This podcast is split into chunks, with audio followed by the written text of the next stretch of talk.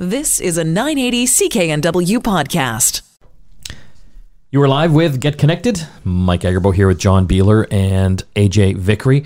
We've got a really cool show today. Uh, later on, uh, we will be talking about how much money YouTube makes. It's billions and it's amazing. Uh, it's the first time that uh, Google's uh, parent company Alphabet, who owns YouTube as well, has released uh, those numbers broken out.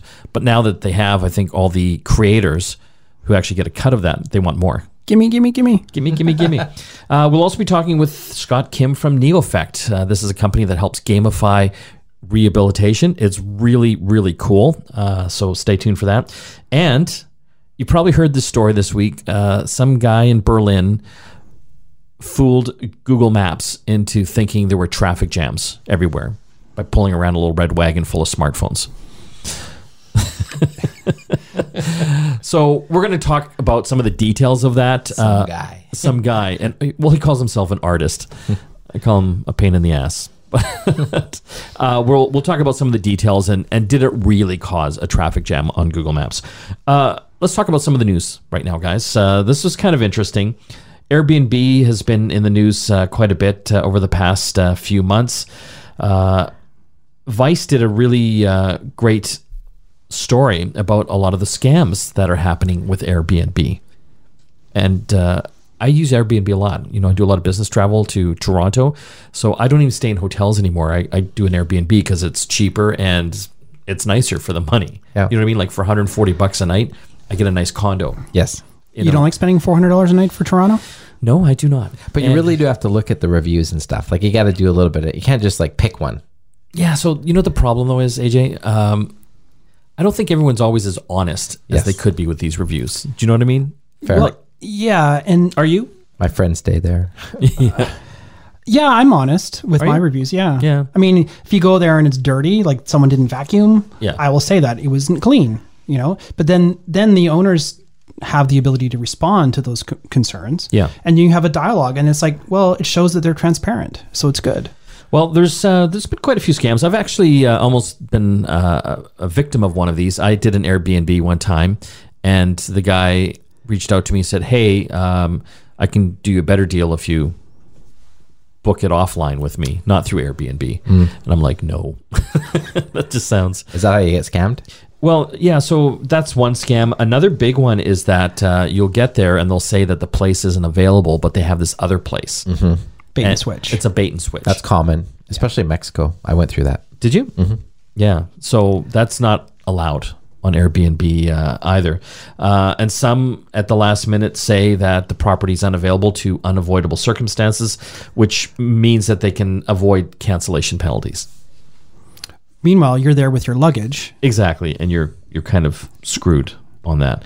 Uh, so you know, Airbnb is obviously trying to root out a lot of these issues, but it's still a major problem. Uh, Vice, who broke the story, uh, they've said they literally had thousands of um, people email different scams to them, which is pretty significant. Yeah. There, there's just so many different ways to get separated from your money or your bookings. And I can only imagine how traumatic this would be if you had a family and you showed up somewhere versus just you and I showing up on a business trip. Uh, if you have a bunch of kids, you, you, you don't have a place to stay. Yeah, And especially if you're in a, in a place that you don't know. yeah, It's you know, awful. You know what I find interesting is that you often see when there's big disruptors like this that come out, you know, and you know Airbnb is a massive disruptor. yes, Uh, you often see um, sort of similar type services that come out, but maybe at a little bit of a premium. Do you know Yeah. what I mean? Or a different experience and stuff like that. I haven't really noticed that in the case of Airbnb. Well, there's v- VRBO. yes. Yeah, I've used that almost as much as I've used. I've been hesitant to because you know I read about it online and they didn't seem to have the same type of insurance that Airbnb had in case there were any issues.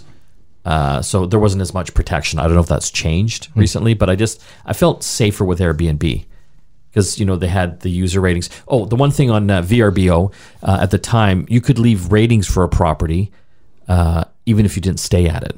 Right. Which makes so it makes no sense whatsoever, right? Because obviously, you know, that can be gamed, and you can't do that on Airbnb. Like with Airbnb, if you stay in a place, uh, only you can give a rating for that, and you even have a time limit on it Yeah. as well. You can't do it like a month later. I think it's only a few days on it, which I think helps protect the Well, integrity of the process. While it's fresh in your mind too, Yeah. and they certainly keep letting you know that you have to give that feedback. But it's interesting. Another time uh, when I was traveling in Europe, I think with you last time, Yeah. I found this great place. Uh, I think it was in Belgium somewhere, Brussels or whatever, and it looked beautiful, but it was like hundred dollars a night. It, it looked like a four hundred dollar a night Airbnb, and I'm like, I clicked on it, yes, and literally within hours they got back to me saying, no, this was a not a real listing. Oh, and, and those are really hard to weed out, right? There's nothing you can do to protect yourself from that. But we even encountered on that same trip, we encountered an Airbnb where the um, you have to really read the fine print Yes, because you you found this great Airbnb, Grandcamp-Maisy, right on the water, nice beautiful view. Uh, this is just in the in France, uh, right near Juno Beach. Yeah. And Oh, you want towels? Oh yeah, towel, towels are extra. Oh, you want linens for the bed? That's extra as well. Yeah. Fortunately, that was an out of date post, and there was some comments about that that towels weren't included, and then they had since we, we got confirmation on that. But just little things like that, again, trying to get more money out of you unexpectedly. Partly maybe because the host, the Airbnb host, doesn't fully understand how the system works. And I found a lot of European listings were like that. I think it's probably gotten better, but as North Americans, uh, I think we're used to Airbnbs being pretty well stocked with like a hotel. like toiletries and towels and bed linens. Uh, when I was looking in Europe for Airbnbs, yeah, a lot of places they didn't have towels or you know bed linen was extra. Yeah. Which was you know you got to really read that because if you show up with you know your family and there's no bed linen as well, yeah, Well- unhappy wife. yes. A- And I've I've stayed at Airbnbs where they actually the host will actually stock the fridge with beer and food. I'm like, this is awesome. Then we I- were I in, to- yeah. Then we were in Bruges, and then it's like it's stocked with beer, but there's a price list on the on the door of the fridge. Yeah. you have to leave your money there, and it's it's an honor system. Yeah, which is I- cool too. I used to find like in the early days, yeah, they'd leave like nice water or Yeah. like you know f- six pack of beer. cookies. I'm not seeing that anymore. I think it's all business now. Let's look at some of the other stories here and get connected that we're following. Uh, Alphabet. That is the parent company of Google. We'll be talking more about them in YouTube uh, a little later on. Uh, they've un- unveiled a new tool called Jigsaw and it's only available to journalists and media outlets right now. Uh, but it helps, or is supposed to help spot manipulated images and deep fakes. Hmm. It's a challenge, right? Because you know you see all this imagery and e- even videos, and when we're talking about deep fakes, th- these are these new videos that are being edited to look like the person is saying something or doing something that they're not. Mm-hmm. You know, a famous one would be Barack Obama had a speech, and they basically manipulated it to look like he was saying something completely different, but it looked so real. Mm-hmm. Especially during election cycles like we're in right now in the U.S. You can't believe anything you see. What? What? uh, no. So this uh, is super in- interesting. Uh, it's a tool called uh, Assembler, and it uses detectors to actually uh, analyze images uh, or videos uh, to see if they're authentic, and if they're not, it'll tell the uh, the user that it's uh, been manip- uh, manipulated. So hopefully we'll see a reduction in fake news. I'm skeptical, but Fact checking. this is just for the images, guys. Yeah, yeah, It's- I mean, they can still write. Well, it's crap, interesting right? too because Adobe also recently announced something with Photoshop that can actually detect uh, that an image has been manipulated because it can tell the the changes in the pixels, Mm-hmm. and so it's really good to see that these tools are going to be available so that we'll, in theory, have a higher quality of uh, news and imagery. It's going to be a big problem. I'm telling you that right now, especially with deep fakes and how easy it is to manipulate video. And people, when you watch video, you don't believe that's imagery. Yeah, I can see maybe that, you know, I can wrap my head around that. But I, I would say most people wouldn't believe that video was faked if it looks real. I could actually use that because I ran into a garage door the other day and there's a video of it. I need to deep fake that. We've moved into a brand new building uh, for our, our studio here. And uh, AJ took out the garage door. Well, apparently. I thought it took out AJ. yeah. See? See the video. I'm already listening to the deep fake. So uh, a lot of uh, big sites uh, are concerned about this as well. Uh, Facebook, Reddit, YouTube, they've all introduced new policies in the past few weeks that ban uh, malicious deepfakes. I don't know why they just don't ban all of them. Are there good deepfakes? Well, di- have you are you on TikTok? Mike's head on a sexy model. well, yeah, that's good. Uh, and also, uh, this week, Twitter has announced uh, some policies around manipulated media, saying that it'll ban any altered media that poses a safety risk and is deceptively shared. Is that enough? it's a start. yeah, it's a start. I just wonder how how do you police that though? Do you know what I mean? Like, look at Facebook. How many billions of posts and images are going up daily? Mm-hmm. And even on Twitter, like hundreds of millions Yeah. across all these different social platforms. You don't have enough humans Firehose doesn't describe. No, No. You, you have to rely on people reporting this stuff. Yeah. and yeah, it just never ends. But then, yeah, even the reporting side, though, people that don't agree with the message that's legitimately true will still report it as being fake. And so it just creates this backlog of verification that has to happen on everything. Okay, uh, we will have to take a break. I just want to give a shout out to our contest right now. We are giving out an amazing pair of headphones from Beyerdynamic, uh, thousand dollars. You've tried them, John, Yes. and They're amazing. well, they better be for a thousand dollars. No kidding. Yeah. So if you want a chance to win these, it's really simple. You go to our website, getconnectedmedia.com, and you go to the, the newsletter tab. If you subscribe to our newsletter, you get entered to win. Not only this particular contest, but all the contests mm. that we have going on this year.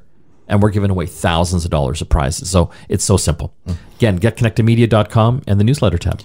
And fill out the form. Yes. Don't email us. You need to fill out the form and you'll get a confirmation email saying, hey, you're done, you're good. That, that's how you know that you're entered. Can you hack Google Maps? Well, someone did. We'll tell you how. Back after this. You are back with Get Connected. Mike Agerbo here with AJ and John. Let's talk about Google Maps. We probably all have used this. Many of us use it on a daily basis. It powers a lot of other maps and driving apps, like Waze, for example. Well, a uh, an artist in Berlin, his name is Simon Weckert, uh, this past week found a way to fool it. This is brilliant.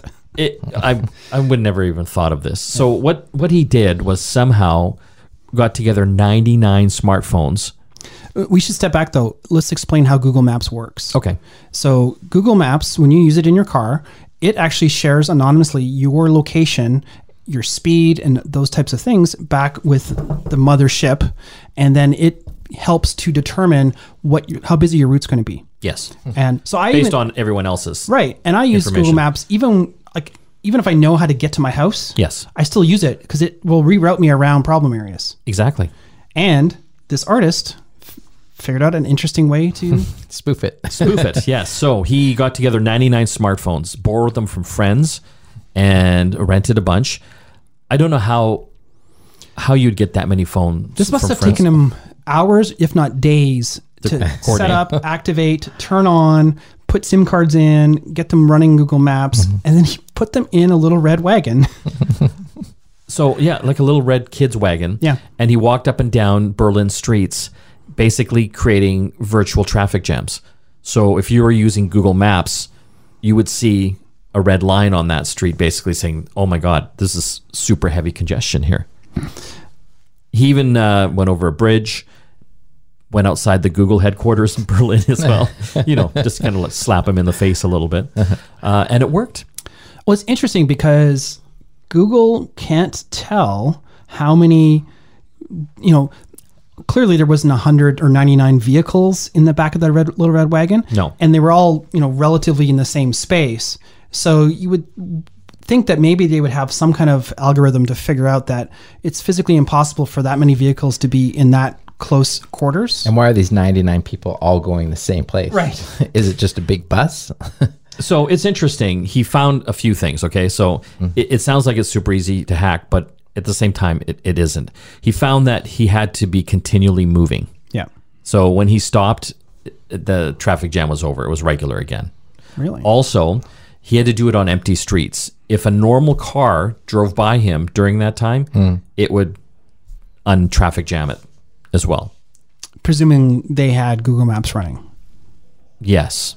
Yes. That is true. Yeah. Good call there on that one. Mm-hmm. Yeah. So it's not a foolproof hack, but it, it kind of shows you that these things can be manipulated. Well, it was interesting too because Google responded by saying they hadn't quite figured out how to track a little red wagon, but they have had some success in some areas di- discerning between a vehicle and a motorcycle, hmm. Which is interesting. And maybe it's the uh, the amount of speed that a motorcycle is capable of versus a car. You Yeah. know, like again, there's lots How of very- fast it yeah moves in and out of traffic, I guess, as well. Yeah. So some people were a little upset about this, saying that uh, this isn't good because uh, if more people figure out how to do this, uh, it could affect emergency vehicles. Right, This- it could reroute them because it thinks that, oh my God, this street is busy this and is take longer. This is literally a scene out of the movie Hackers. Yes, where they they hacked the the system that ran all the stoplights in this case, but they rerouted all the all the police around where they were actually trying to complete the hack in the movie. I just love the pictures of Simon and his red wagon walking down the Berlin streets. If you haven't seen it, Yeah. Some of them he's blurred his face. I don't know why that is. So people don't find him and beat him for creating traffic jams uh, everywhere. But uh, again, uh, yeah, Google Maps powers a lot of things. Yeah, I think it even powers my Tesla navigation system. it, yeah, I think it does. I think it does. So Yeah. don't come over here, Simon. Okay, we were, we have to take another break. We are going to talk about YouTube later on about how much money they make. It's astronomical. Like they bought them, I think, for 1.5 billion dollars back in the day. Well, it was a good investment. A lot of people thought that was a lot of money for Google to buy. well, that them. was one of the biggest purchases at the time. yes. The, the, one of the early unicorns, as they call them. We'll also be talking with the folks at NeoFect. They have some really cool technologies that uh, gamify rehabilitation, which I thought was amazing. Don't forget to also hit our website. We're giving away that pair of Beyerdynamics over the ear headphones. Check it out, getconnectedmedia.com. If you go to the newsletter tab, subscribe, you are entered to win. That's how you enter. Got to go to the newsletter, subscribe. Once you're entered, you're entered for all the contests. We're literally giving you away thousands of dollar surprises over the next year. You're listening to Get Connected here on the Corus Radio Network. We will be back after this. You are back with Get Connected. Mike Agerbo here with John Beeler. Talking with uh, an interesting fellow from a company called NeoFect. His name is Scott Kim, based out of San Francisco. He has uh, got a fantastically interesting company. Fantastically, is that a word, John? I Yes, I think so. it is. Uh, that uh, gamifies rehabilitation. Uh, the company's called NeoFect. Thanks for joining us today, Scott. Thanks for having us. Tell us a little bit about uh, NeoFect and, and what you guys are, are doing a- as far as uh, using technology to help, uh, you know, rehabilitate uh, people, you know, even stroke victims. Sure. So, yeah, NeoFect is a like high tech healthcare, you know, medical device company, like mainly focusing on making hardware and software for stroke survivors rehabilitation. So yeah, usually we say stroke survivors like instead of victims, and just like you know, like like meaning that like you know, like they have a lot, you know, like the, the, the, the there's a lot more positive things that they can do. And our flagship device is called the uh, Smart Glove, and it's basically the um, like it's it's basically the uh, gamified rehabilitation solution mainly for stroke patients like stroke patients rehabilitation so they play games like you know wearing this wearable device called smart glove. And once you wear the glove then it becomes the uh, your virtual controller. And then you play games but at the same time you're going through the, uh, the clinically proven rehab process like mainly for the uh, stroke recovery. So if anyone remembers the uh, Power Glove, like back in the 80s, and it, it kind of works like this: like you wear that, and then like you know all the motions that you're making with the glove on are recognized by the uh, software, and then what you're doing is you know catching baseball, and then you know cooking, and then you know doing fishing, and even you know pouring the wine but it's really meant to be, you know, working on your range of motion. So eventually you get better.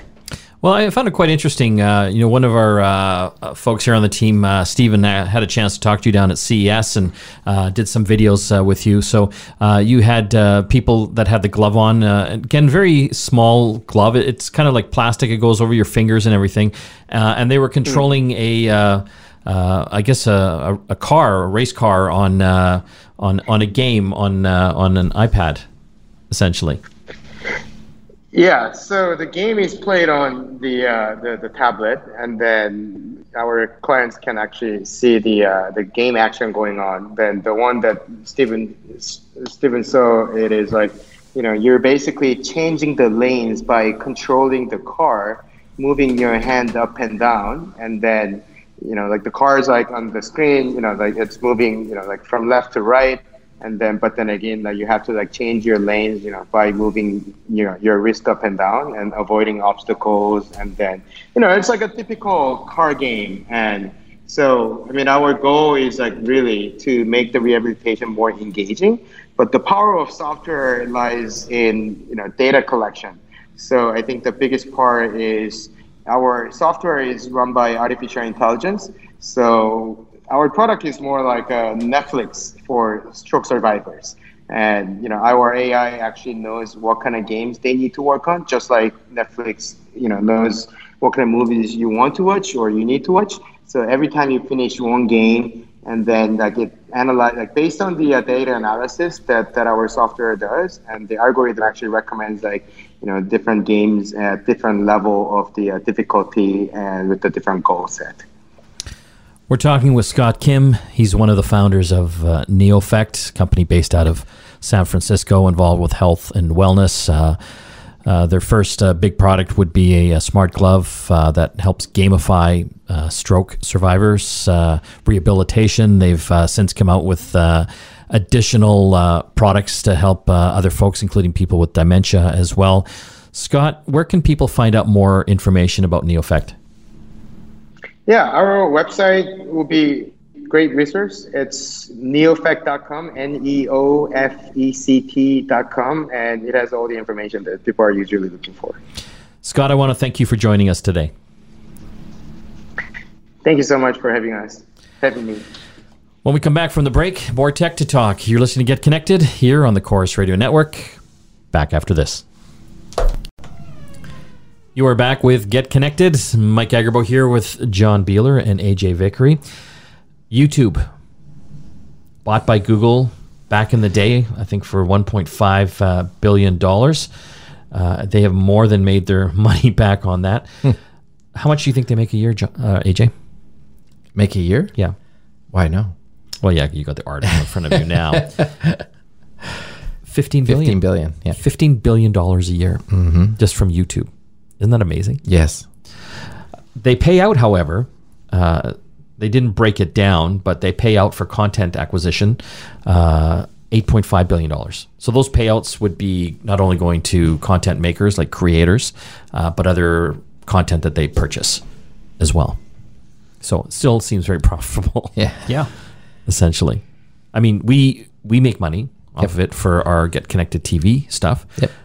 We're not up in the billion dollar category yet, Not this week. but uh, but we're working on it. But it's been an in- interesting ride just trying to figure out how that all works and the best way to manage that. Well, a lot of people have tried, and it's funny though. A lot of I've seen a lot of stories where people talk about kids. What do they want to be when they grow up? They want to be a YouTube star Yes. because they know that's how you can make money, and they can be a goof in their bedroom in front of a camera. But and it's- but it's make a lot of money. Yeah, Yeah. but it's tough. It It's not tough. always consistent, right? Because they change the algorithms Yes. on YouTube a lot of the times mm-hmm. on how they calculate advertising revenue that they share with the creators. Mm-hmm. And a lot of times that kills off a lot of the revenue Yeah. with an overnight change. Mm-hmm. Yeah, well, and you know they've made a number of changes in the past as far as how many subscribers you need to actually make any money to qualify to be in a, in those monetization zones, um, but also um, some of the rules around what you can talk about even, and that can actually impact your um, ability to bubble up in the rankings, in the search results, that kind of thing. Uh, we've even encountered a few issues when we've actually had guests on our video podcast and we talk about some topics. We're not specifically talking about uh, bad things, we're talking about bad things that could happen, but we've If mentioned, we mentioned terrorist or something like that. right. You just got our, our video banned now. We will have to bleep that out, right? Yes. Yeah. Yeah. Steven- we'll but it's Steven interesting. Like it's this constantly moving set of goalposts Yeah. that have made these creators that think they deserve more, or at least have a more consistent set of income. So they do other things like they set up a Patreon account so their true fans can help support them, or they do sponsored slash paid content with uh, partners and vendors. So um, it it also those types of things can change how the content gets created, how authentic it is, and that can dramatically impact their bottom lines at the end of the day as well. Well, let's look at the number again. It's fifteen billion dollars, and that's kind of a record amount for YouTube for for Google. Uh, again, it's the first time they've broken it out in their earnings uh, report. It's ten percent of Google's overall one hundred sixty-one billion dollar revenue yearly. That all? They're doing okay. Yeah. Just to give you a comparison, uh, fifteen billion dollars. That's how much YouTube made last year. That's about twenty percent of of how much advertisers pay across all the U.S. network television stations. Wow. Yeah. That's a big number. I didn't realize that they spent that much on network TV still. Yeah. Yeah. Well, it costs what? A couple, uh, three, five million for a Super Bowl ad. It's a bit of money. Yeah. What's interesting though is Instagram also recently reported they guess how much they made last year? How much? 20 billion. Oh, is that all? And they don't pay their creators. So that's But still, Instagram is a huge social platform. that's pure advertising revenue. Yeah, for them. Yeah. They're sucking it all in. Yeah. They're not giving it out. And that's just the Instagram portion. Facebook's probably even bigger. I think the takeaway here, though, especially that comparison to network television, is there's no question in corporations' minds that this shift to spending money on these digital platforms is the is the way of the future. You know, like when you look at those numbers as a percentage of like uh, money spent in television, twenty percent just from YouTube alone. Um, when you take those aggregate numbers, um, digital spending is probably going to start to be the primary uh, focus for companies when they're doing their ad budgets. There's not many other competitors out there that can compete with that sheer scale of how much money they're giving out to their creators. Uh, Twitch is another big one. A lot of people probably haven't heard of Twitch. It's like a, an online gaming streaming platform. If you have kids that game, you've heard of Twitch. Yes. Yeah. Amazon bought them. It was funny when Amazon bought them. I'm like, what the hell is Amazon buying this game streaming service for? I understand now. Yeah. I totally and do. Microsoft has Mixer, which is their competitor. Mixer. Mixer. Yeah, I haven't I haven't looked at that one yet. Yeah. I So- mentioned this in another segment, but my addiction right now is TikTok. You- What are you 14? I know, right? It's so addictive. That's old for TikTok, though. yeah, I know. I'm telling you, keep your eye on TikTok. It's coming fast. yeah, I think it's here, but Yeah. it's just it's that short, quick hit video Yeah. thing, Yeah. the attention span theater, basically. Totally. Uh, so we talked about Twitch. Uh, so the 15 billion that YouTube makes, that's six times as much as Twitch, which is huge. Yeah, Twitch also pays quite a lot to their creators too. Do they? Yeah, yeah. I don't know how that formula works. You you you subscribe to someone you like. Yeah. And so they get a cut of that subscription money, and then the creators also uh, basically elicit donations during their streams, saying, "Hey, you know, buy me pizza or you know, buy me dinner or whatever that kind of thing," while they're And- streaming, while they're playing their video games. And so just, I want you to wrap your head around that. You're getting paid uh, from your subscribers so they can watch you play a video game. Your fans. But the interesting thing about Twitch and Mixer, though, is you can actually, as a fan, play with your favorite creators because they open the doors. They call it open lobby. So you can come in, you want to play Fortnite with your favorite person on Twitch or Mixer, you can do that, which is a big deal. You can't just walk into a concert and hang out with the Rolling Stones, right? So in in that world, in that realm, that's a big deal. And giving them a couple bucks a month is better than paying for cable TV for a lot of people. It's funny because uh, I think I've told the story to you before. Uh, my my son, uh, he was 19 at the time. He's still living at home because he's going to university. Uh, so his girlfriend was over, and they were in his room, and uh, you know went in to say hi. And so she's like lying on the bed watching him, and he's watching on like on this computer screen. He's he's playing like League of Legends, and I'm like, oh, this must be really exciting for you and you know watching your boyfriend play a video game while you're just sitting there and then he says to me oh i'm not playing. I'm watching someone play video games. We're both watching. I'm like, oh my god. Uh-huh. It's, it, I mean, the times have changed. Yeah.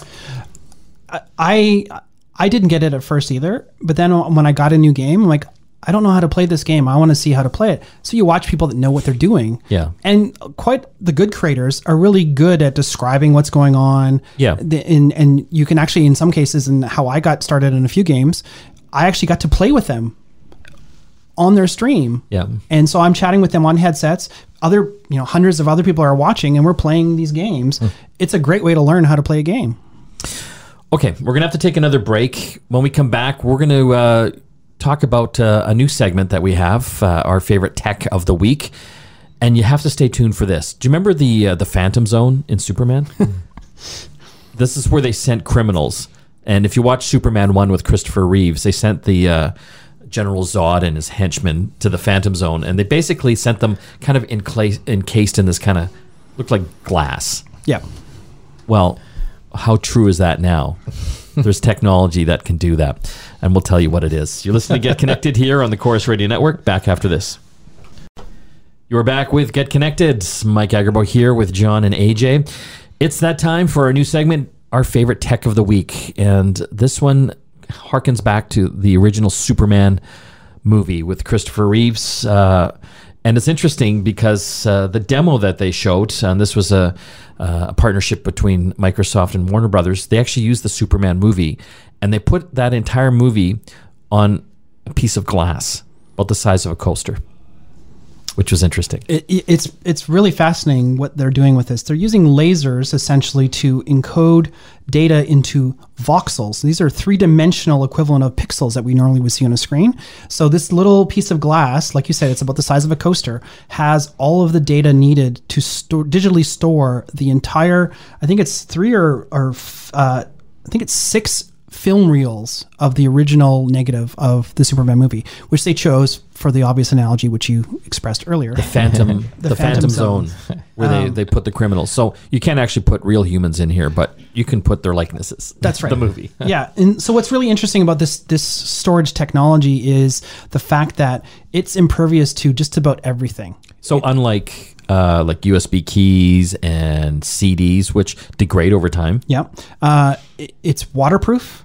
It's uh, temperature resistant because it's glass, so you need it have to be really hot for it to even remotely become an issue. Um, some of these old uh, film negatives, they're really sensitive to even the air. And they can actually catch fire. So a lot of the big movies that we've all grown up watching and loving are actually stored in a vault inside a mountain uh, because it's an old salt mine, and that's where they store it because it has this consistent, even temperature. It's uh, it's earthquake bomb proof, all the different proofs that you could have. Um, but this uh, little piece of glass from Project Silica is very tiny compared to the amount of space even a couple of film canisters take up. So Exactly. Um, so imagine being able to store all of your photos, for example, on one piece of glass that is impervious to just about everything. I don't think it's bulletproof, but um, They call it Project Silica. Project Silica, yeah. Yeah. It'd be a nice piece of glass on my desk that I could sort of, Yeah. like a little, Well, do you remember? did you see Blade Runner twenty forty nine? Oh yeah. oh yeah. right? They have all these records that are stored on glass and little glass balls and things like that. And depending on the time of uh, the history of the movie, I don't want to spoil anything, but you know, electromagnetic pulses took out a big chunk of history. because everything was digitally stored and there was no paper records. But these glass things are impervious to even that type of thing. Crazy. You just need the special laser system to read these things. Well, that's all the time we have left. Uh, don't forget to uh, listen to our sister show every Sunday here on the Corus Radio Network on uh, Global News Radio, CKNW 980. It's from 10 to 11 in the morning here in Vancouver. It goes across uh, the network across Canada as well. We also have our video podcasts available. You can actually see us live doing these uh, these shows. Uh, GetConnectedMedia.com. Not only uh, this show, but also the app show as well. And Going to give a shout out to the contest one more time. We're giving away a pair of Beyerdynamics over the ear headphones. These things are awesome sauce. They're like a thousand dollars if you had to go out and buy them. Go to getconnectedmedia.com, go to the newsletter tab, subscribe, and you'll be entered to win. I want to thank everyone that puts the show together. John Beeler, AJ Vickery, Stephen, and Christina. Nigel, Paul Gill, and the rest of the team. We'll see you again next time. You've been listening to a 980 CKNW podcast. Listen live at cknw.com, the Radio Player Canada app, tune in, Amazon Alexa, HD Radio at 101.1 FM HD2, and on the AM dial 980 CKNW.